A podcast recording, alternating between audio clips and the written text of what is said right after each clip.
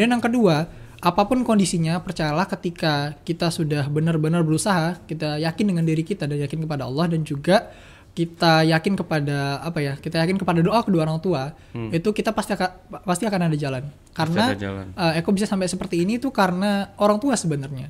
Jadi dua sosok ayah dan ibu itu adalah orang yang luar biasa di balik Eko gitu.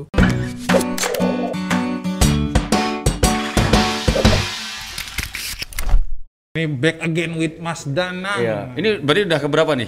Ini Tamu yang keberapa? kayaknya 7 atau 8 ya, Pak. Hah? 7 atau 8. Tujuh 10 ya, delapan 10 ya. kali ya.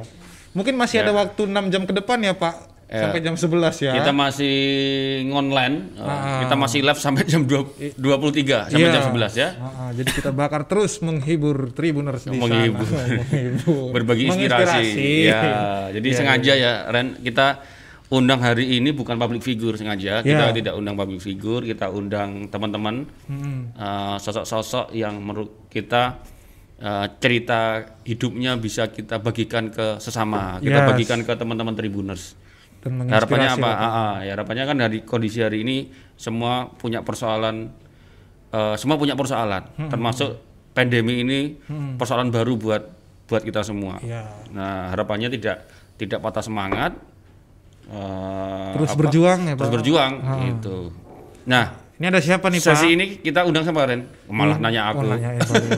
Ini ada namanya Rahmat. Rahmat siapa, Bro? Iya. Rahmat Eko Saputro. Oh, Eko Saputra. Rahmat Eko Saputra. Wah, Kalau- kayak orang Jawa. iki. Iya, namanya Pak. Kalau aku denger-denger nama yang OO belakang ya ini kayak calon-calon gubernur atau presiden. Weh. Kenapa kita mengundang eh, Mas Rahmat Eko Saputra? Tahu nggak? Karena dia menginspirasi, Pak. iya, iya ngerti. Ya, jadi mungkin menurut Mas Rahmat tadi ngobrol bentar bisa aja menurut dia nggak menginspirasi, tapi menurut kita Itu menginspirasi. Pak. menginspirasi. Nah, kita pengen eh, kulik apa ya? Kita Pengen kita ngobrol, lah, kita cari pengen tahu ya. Pak. Iya. Jadi tema kita mengundang Mas Rahmat Eko Saputra kalau nggak salah Pendidikan, pendidikan untuk mengubah masa, depan, depan keluarga. Ini kayaknya quote semangat ya Iya. bahwa dengan pendidikan itulah kesempatan untuk mengubah nasib keluarga. Heeh, di masa Nah, depan ya, Pak ya. Emang nasib keluarganya Mas Rahmat itu seperti apa kita tanyain. Iya. Eh Mas, Ya. Weh, Mas Rahmat Ikul. eh. Ini udah siap ditanya nih. Iya, Lahir Rahmat Eko Saputra. Asli mana tuh kamu? Saya lahir di Kebumen. Oh, lahir Kebumen. Tapi KTP udah Batam ya? Udah umur 3 tahun orang tua merantau ke Batam. Oh, oke oke oke. Umur berapa tadi? Umur 20. Umur Oh, masih 20. muda. Iya. Iya. Saya udah tua tapi nggak menginspirasi ya, Pak. Kenapa ya? Ada apa dengan saya? Nah, kalau kamu menginspirasi lah. Semua punya sosok-sosok kelebihan Iya, iya. yang ini. Iya, iya. Ada Gitu. kekurangan dan kelebihan. Kalau ya, kamu nggak menginspirasi, kamu nggak ada di sini lah. Iya. Setidaknya dekat dengan yang menginspirasi. Iya. Iya, iya. Ayo kita ngobrol sama Mas Iya. Rahmat. Oke, kita lanjut. Mm-mm, Asli Kebumen ya. Iya. Orang tua merantau ke sini. Iya. Oh, oke oke. Kamu berapa bersaudara? Eh, dua bersaudara. Oh, berarti ini adikmu nih ya? Iya, itu Oh. Oh, saya. berarti anak pertama Iya. ya? Saya anak pertama. Anak pertama. cowok-cowok ya, Pak. Cowok-cowok ya. Oke. Tinggal tinggalnya di Saya tinggal di Sagulung Batu. Oh, di Sagu. Iya iya iya iya iya. Kamu sekarang kuliah SMA? Kuliah. Kuliah apa? Kuliah teknik nuklir di UGM. Buset. Teknik nuklir di Universitas Gajah Mada Yogyakarta. Ah, Yogyakarta. Iya iya iya. UGM ya, Pak. Kayaknya UGM di Jogja kayaknya. UGM. Iya kan? Iya, Ah, bukan Kayaknya di Jogja kayaknya loh. kayaknya. Enggak, enggak kayaknya itu benar sih. Kebangetan kalau nggak tahu Iya. UGM ya. Oh, di Iya. UGM ya? Iya. Kok bisa? Hah? Kok bisa sampai UGM? Ya. Apa? Alhamdulillah bisa karena doa dari orang tua dan usaha sih. Oh, saya yakin nggak hanya nggak hanya doa. Kamu masuknya jalur apa? Ke UGM? Jalur undangan SNMPTN. Waduh. Uh. Eh, dulu SMA-nya di mana? Dulu SMA-nya di mana? Di SMA 1. Oh, Semansa. Iya. Pantesan. Iya, iya, iya. Iya iya iya. iya. Undangan. Undangan kan berarti kan apa? Eh, pasti kamu berprestasi ya kalau Hmm. kita bilang ini. Emang kamu selama SMA kamu berprestasi? Ya alhamdulillah sih. Mm-mm. Eh, dulu kalau kalau masalah ranking dulu alhamdulillah pernah juara satu juga di Oh. SMA 1 terus pernah beberapa kali juga mewakili sekolah untuk kompetisi sampai ke nasional. Mm, mm, mm, mm, mm. Kompetisi apa itu? Eh, kompetisi kalau ke sampai ke nasional itu ada tiga kompetisi. Heeh. Jadi yang pertama di tahun 2017 tuh waktu pertama kali naik kelas 11 itu eh, alhamdulillah dikasih Allah kesempatan buat mewakili Kepri untuk perlombaan debat agama tingkat nasional gitu, di Aceh waktu itu. Oh. Terus yang kedua di tahun 2018 Januari itu alhamdulillah dapat juara tiga nasional lomba penelitian dari Institut Teknologi Bandung. ITB. Ah, Oh. Terus eh, kelas 11 juga 11 Hmm. akhir itu alhamdulillah diberi kesempatan lagi untuk mewakili Kepri lagi untuk eh, Mewakili Keper ya? iya. Banyak yang mewakili Keper ya? Oke. perlombaan eh, Olimpiade Sains tingkat nasional bidang Hmm. astronomi. Uh. bidang astronomi ya. Iya. Iya iya iya. iya. Hmm, Terus sekarang pusing. kamu eh, di UGM teknik nuklir ya, ya. karena jalur undangan tadi ya. Ah. Oke. ini bener. emang karena prestasinya undang- luar biasa. Ini emang karena undangannya atau emang punya minat di sana nih? Eh, memang punya minat di sana sih. Punya minat Oh, juga iya, ya. Kebetulan juga cocok ya. Iya, cocok juga dengan. Kenapa teknik milih teknik nuklir? Karena memang dari dulu tuh suka hal-hal yang berbau fisika dan sains dari, eh, dari Oh, mulai oke SMP oke. terus Kamu anak IPA ya? iya anak. Asik. Kamu anak bahasa ya? Iya. Anak IPS. Dulu soalnya kalau fisika saya paling rajin cabut. Aku t- fisika taunya EMC kuadrat aja. Ah, bahkan saya itu pun tidak tahu, Pak.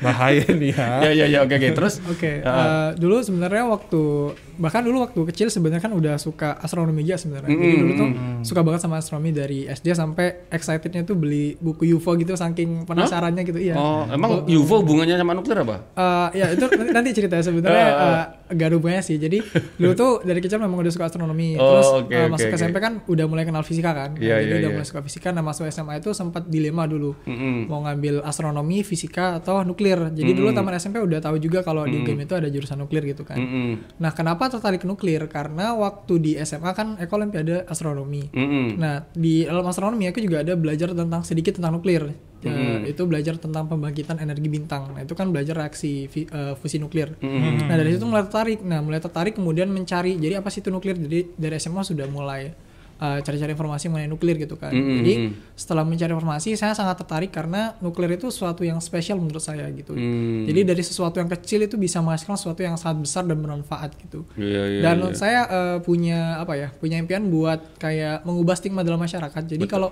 di masyarakat tuh kalau kita udah ngomongin nuklir tuh pasti Bom. yang dibahas bom gitu Wah. kan. Bom terus eh, kemudian Dampaknya. mengerikan Oh, gitu. oh.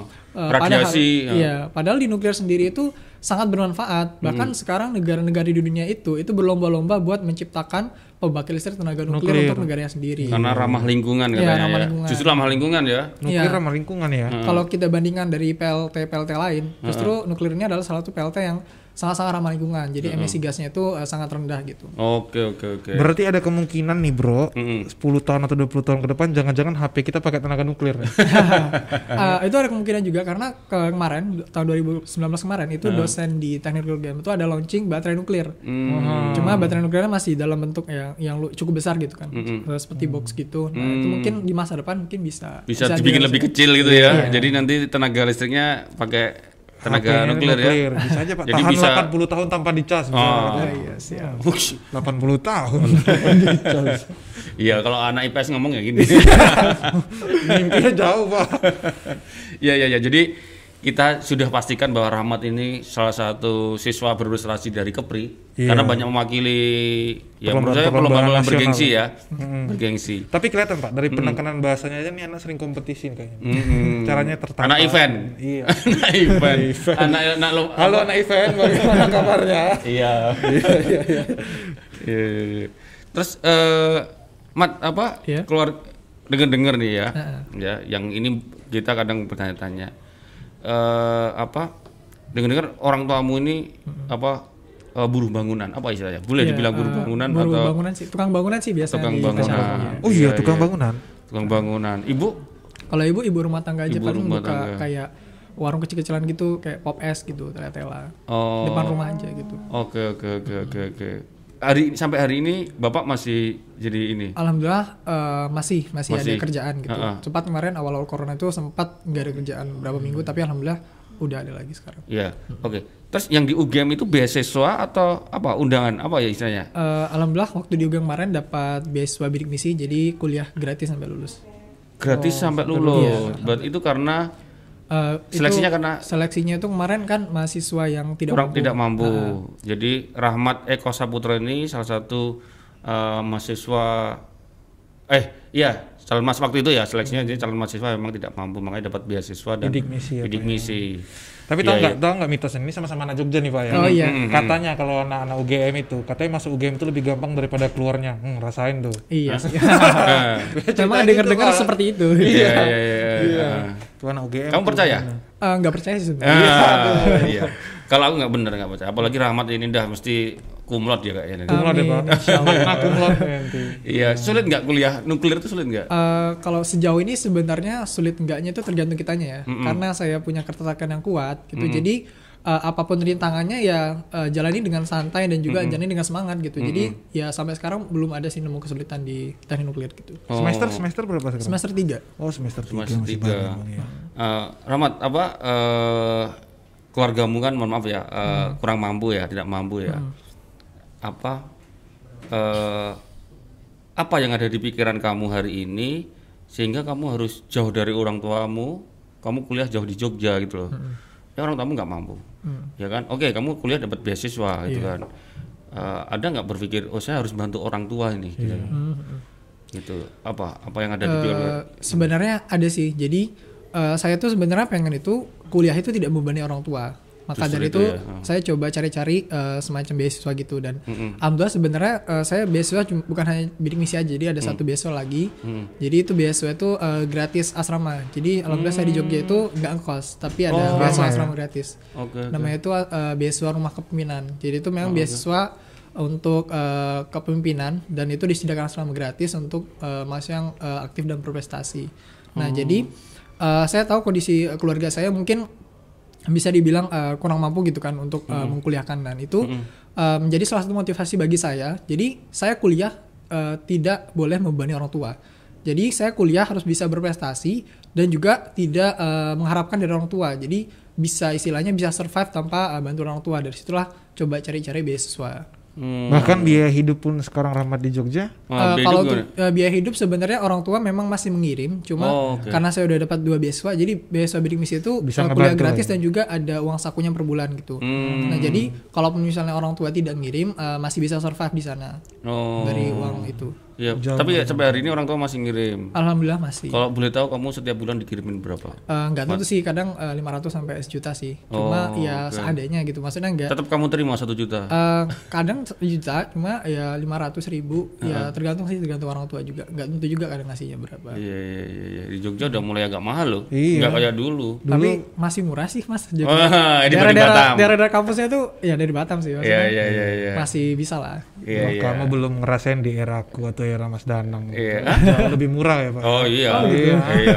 Angkringan Penyetan- angkringan 2000 masih dapat. Iya, penyetan masih 10.000 sama TO Beng. Oh, TO es teh Ah, manis. Iya iya iya. Kamu malah justru ya dekat-dekat kampus kalau masuk-masuk kampung itu Hmm. ya dekat apa eh, daerah Barek itu agak dalam itu dekat Selokan Mataram masuk-masuk itu masih banyak murah-murah. Masih banyak. Mm-mm. Dan nemuin tempat makan murah belum di dekat? Oh sudah ya. Jadi Kayak sering itu tuh ada destinasi tempat tempat makan murah yang memang saya sama teman-teman suka kunjungi itu tujuh ribu itu udah nasi, sayur sama teh. Oh, Itu cuma tujuh ribu. Di mana mat itu? Itu di ini apa namanya di dekat itu dekat Selokan Mataram, Ah. dekat daerah Pogung. Ah, Pogung. Oh, Iya. Pogung banyak Pogung. Iya, dari Pogung situ banyak. memang. Karena Pogung banyak anak kos, Iya. banyak kosan gitu. Tetap eh, murah. Iya iya iya iya. iya. Jadi Mat di sana nggak ada kendaraan ya? Eh, kalau kemarin tuh sempat sempat ada. Jadi eh, Eko tuh ada punya keluarga di sana. Oh, ada keluarga.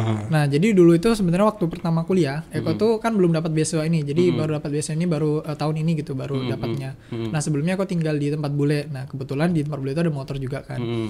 Nah, itu eh, di tempat bule itu eh, sampai setengah tahun lah. Karena kebe- eh, kebetulan waktu di September eh, tahun kemarin itu Eko dapat musibah. Jadi Eko sempat kecelakaan Mm. dan itu sempat lumayan fatal juga. Jadi waktu itu udah nggak bisa bawa motor lagi karena Hmm. sempat eh, trauma di saraf tulang belakang. Jadi saraf tul- tul- tulang belakangnya trauma sampai waktu itu lumpuh sementara gitu selama Oh, sebulan. Iya, sebulan lebih. Jadi kecelakaannya lumayan fatal sih pulang kuliah dan waktu itu motornya udah hancur parah. Jadi ya itu jadi sampai sekarang ya nggak nggak ada motor gitu, belum ada motor. Hmm, nggak apa-apa.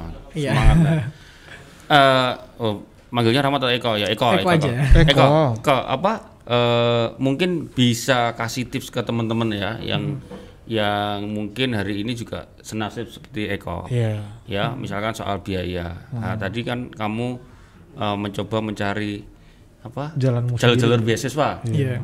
ya kan nah bagaimana sih cara mencari beasiswa beasiswa beasiswa itu Kalau untuk mencari beasiswa sebenarnya tergantung pertama relasi kita juga karena Mm-hmm. Eko bisa dapat beasiswa yang rumah kepemimpinan ini juga dari relasi ke cutting kan. Mm-hmm. Nah jadi waktu kita kuliah itu kita tuh tidak boleh introvert ya mungkin ada beberapa orang introvert dan extrovert Mm-hmm. tapi ketika kita sudah menginjak uh, bangku kuliah kita harus membuka diri Mm. kepada teman-teman yang lainnya apalagi ketika kita kuliah di universitas favorit otomatis kita bertemu dengan orang-orang yang jauh lebih luar biasa dan hebat gitu kan.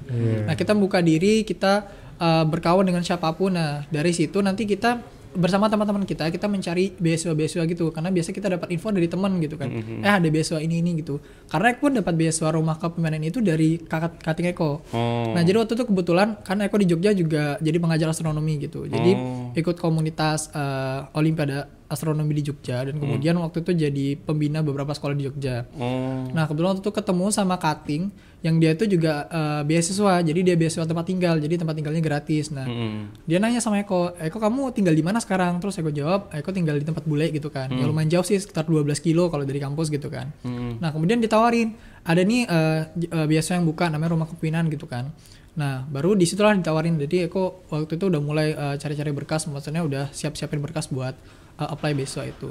Hmm. Jadi yang paling terpenting itu adalah eh, membuka diri, jangan Membuka eh, diri ya. mungkin eh, saya juga pertama kali masuk game sempat minder juga gitu Hmm. kan, karena di situ isinya orang-orang luar biasa semua. Tapi eh, kita harus bisa menjadikan minder itu da- eh, dari minder jadi super gitu.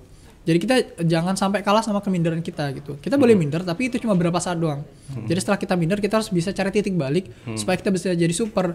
Nah, bagaimana secara kita menjadi super? Ialah memperbanyak kenalan, memperbanyak sharing, terus memperbanyak membuka wawasan kita kepada orang lain. Karena dengan kita Hmm. bersosialisasi dengan orang lain itu bisa mendapatkan feedback yang banyak bagi diri kita. Weh, Bijaksana betul, sekali betul, ya. betul betul betul betul Memang, memang ini berarti confirm anak UGM pak. Iya iya iya.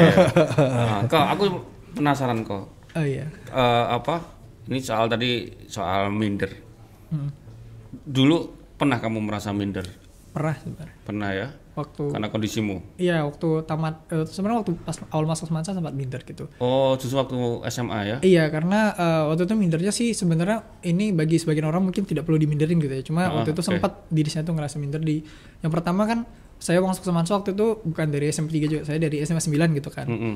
Dari SMP 9 terus eh, kebetulan tuh isinya Semansa kan banyak anak-anak pejabat gitu kan. Jadi kalau misalnya sekolah terus pakai mobil segala macam dan kemudian waktu itu saya cuma punya motor satu dan itu pun ya motor second gitulah. Jadi Mm-mm. bentuknya ya tidak terlalu bagus gitu kan. Mm-mm. Jadi saya masuk ke sana terus sempat waktu itu mikir gini eh, sebenarnya pantas nggak sih saya di sini gitu kan. Sedangkan Kamu sempat mikir gitu? iya, sedangkan teman-teman saya itu banyak yang jauh-jauh lebih eh, jauh lebih pintar SMP 3 dan SMP 6 terus juga kayak mereka semua ya eh, orang yang lumayan berada gitu kan. Mm-mm. Nah, tapi eh, saya cari feedbacknya di situ gitu kan. Dan kemudian eh, yang salah satu jadi feedback terbesar di situ karena saya dari kecil dididik orang tua itu nggak pernah les gitu. Jadi di samping karena nggak pernah les itu karena di samping orang tua juga apa ya berat juga biaya untuk les dan juga orang tua pengen eh, saya itu harus bisa belajar mandiri gitu. Jadi belajar tanpa harus dipacu dari les gitu kan. Nah waktu itu isi anak saya itu banyak dari GO GO gitu. Nah jadi udah pada les prima agama. GO gitu kan. Sedangkan Eko juga yang apa rumah Eko juga jauh waktu itu kan.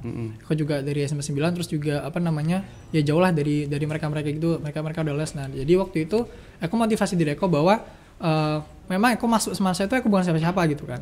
Tapi dari bukan siapa-siapa itu Eko harus bu- bisa buktiin bahwa eh, Eko dengan kondisi yang seperti ini, kemudian dengan tidak les, Eko juga harus bisa berprestasi seperti mereka. Eko juga harus bisa bahkan Eko harus bisa melampaui mereka gitu.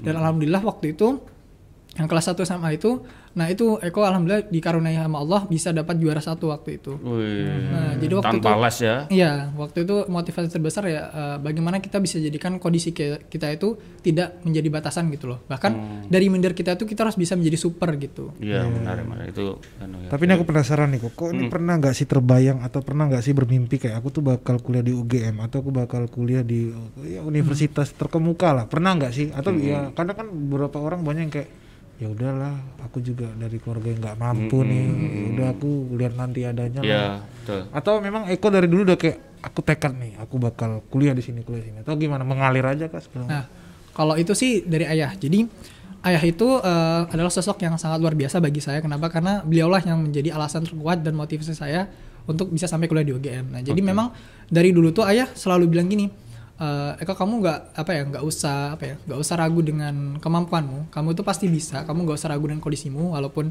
ya apa kondisi ekonomi kita seperti ini tapi kalau misalnya kamu mau berjuang kamu mau berusaha kamu pasti bisa gitu kan. Kamu nggak usah peduliin bagaimana nanti kamu kuliah ekonominya bagaimana pasti ada aja rezeki dari Allah gitu kata kata ayah begitu. Dan dari situlah dari SMP itu udah punya tekad untuk kuliah di luar. Dari SMP? nah, dari Oke. SMP jadi eh, memang dulu kayak kalau untuk sendiri ya untuk sendiri pernah kayak kepikiran gitu kan bisa nggak sih kuliah di luar gitu. Tapi karena saya selalu teringat kata-kata dari ayah nah itu selalu berusaha dan selalu eh, yakin gitu. Karena salah satu prinsip hidup saya itu adalah manjade wajada gitu siapa yang bersungguh-sungguh pasti Allah kasih jalan dan alhamdulillah dari motivasi ayah dan juga eh, semangat dari orang tua alhamdulillah eh, sampai seperti sekarang gitu. Bisa kuliah ya. Mantap, bisa mantap, kuliah. mantap, mantap, mantap. Optimis, optimis terus. Iya. Mm-mm. Pede aja dulu. Harus turunkan ke adiknya juga nih. Siap.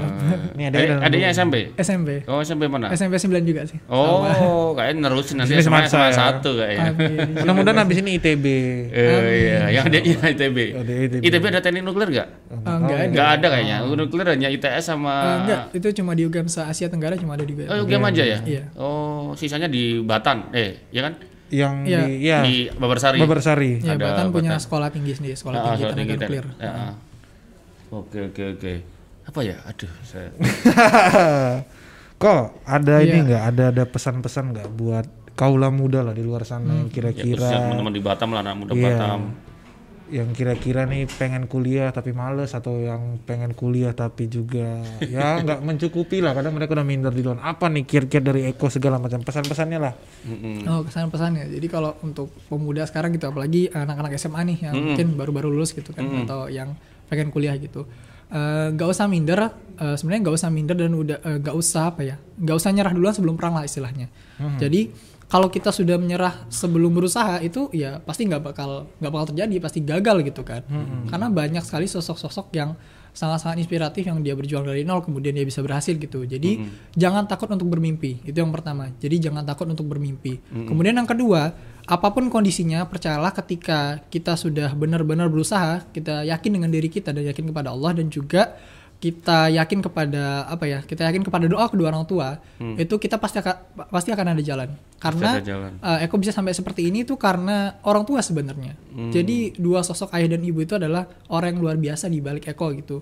Karena ibu sendiri itu alhamdulillah tidak pernah lepas eh, doanya di sepertiga malam. Jadi Eko tuh kalau ikut kompetisi atau ikut seleksi dan segala macam tuh selalu minta ridho dulu dari ibu gitu. Selalu minta doa dari ibu. Nah, jadi eh, doa orang tua itu adalah sangat luar biasa. Jadi yang pertama tadi jangan takut untuk bermimpi, kemudian yang kedua bersungguh-sungguh dan jangan lupa doa dari orang tua. Jadi mungkin itu sih kesan dan pesannya. Iya, iya. Soal mimpi kok. Iya. Kamu cita-cita kamu tuh apa sih? Cita-cita saya tuh eh, jadi ingin eh, penggerak teknologi di bidang nuklir di Indonesia gitu. asik Oh, Jadi oke. eh, pengen bergabung kan eh, ada rancangan. Jadi pemerintah Indonesia itu ada rancangan ingin membangun PLTM pertama di Indonesia itu di Kalimantan untuk di ibu kota baru. Nah saya be- eh, pengen berimpian untuk bisa menjadi salah satu eh, orang teknokrat yang berada di proyek itu gitu. Hmm, iya iya luar biasa semang anu nih. Apa proyeksinya pas proyeksinya pas Iya, iya, kira-kira iya, kan iya. nanti ibu kota baru kan tahun 2020 sekian Iya, dia iya. tamatnya juga nanti 2020 sekian Emang anu ya nuklir ya di di sana Pas, ya pas. rencananya. Iya. Perencanaannya nuklir ya. Iya, rencana PLTM. Dulu kan mau dibikin di Muria tapi wah Iya itu. apa eh, pro kontranya luar biasa Iya, ya. luar biasa. Iya iya iya iya ya. Semoga sukses Amin, Eko. insya Allah. Ya. Semoga sukses kok kita siapa tahu 10 tahun 20 tahun lagi menginspirasi siapa tahu di Tribun ngundang lagi Eko udah jadi orang teknokrat Ya. Amin. ya Ya kalau tadi apa obrolan tadi menurut saya benar ini sangat-sangat menginspirasi. Tidak semuanya orang eh, yang beruntung saja secara ekonomi orang tua yang punya ekonomi belum tentu eh, sukses anaknya atau untuk belajar ya Eko aja dengan segala keterbatasan dia bisa sampai bisa ah, sampai ini ya. bisa buktiin ya. Iya, ya mungkin ayahnya seorang tukang bangunan, ibu hanya rumah tangga. Tapi ya sekarang Eko bisa nunjukin kalau dia bisa terpilih di universitas favorit di Indonesia. Nanti mungkin S2-nya mungkin sampai luar negeri kali. Ah, kirim ke Jerman Amin, ya. amin, amin, amin. Oh, iya, iya, iya. Oke. Eko, makasih banyak Eko untuk you, Eko. sharingnya, untuk ceritanya. Ah, Sudah mampir ke studio kita. Ini ada kenang-kenangan dari kami. kita. Mm-mm. Nah, dengan memegang ini dan menunjukkan ini ke layar, maka Eko resmi menjadi bintang tamu di Tribun Iya, Podcast. oke bisa pancing sini kan? Lebih erat kok. Nah, Oke, ya. siap. Iya. Pendidikan untuk mengubah masa depan keluarga. Jadi Eko ingin buktikan bahwa dia dengan belajar pendidikannya hari ini bisa mengubah nasib keluarga. Ini nanti bisa ditukar poin untuk ini nggak pak kuliah apa ya? Iya, Dia udah dapat- lumayan, dia udah kan? dapat beasiswa. Iya, ini kayaknya poinnya tujuh nih kayaknya. Siap. Oke, Eko, makasih banyak Eko. Oke, terima Ah. kasih Mas. Thank Kita akan Eko. kembali lagi, kita break sebentar. Eh, ada beberapa pesan-pesan ya, ya. Ya, kita kembali lagi 10 menit lagi ya. Iya, kita break sebentar lah. Dengan siapa ntar lagi? Ini nanti ada siapa nih? Ini saking banyak. Hah? Oh, Taksi 5.000. Mas Fikri ya? Nasi campur 5.000 Nasi ya? Kalau ada yang pernah dengar ada orang yang jualan nasi serba Tapi 5.000, 5.000 aja nah, ya? nanti kita akan undang. Oke. Ada sesuatu yang menarik di sini. Oke. Oke. Oke. Pokoknya akan terus tetap menginspirasi sampai jam 11 malam. Ah, Oke, sampai ketemu lagi nanti ya. Oke.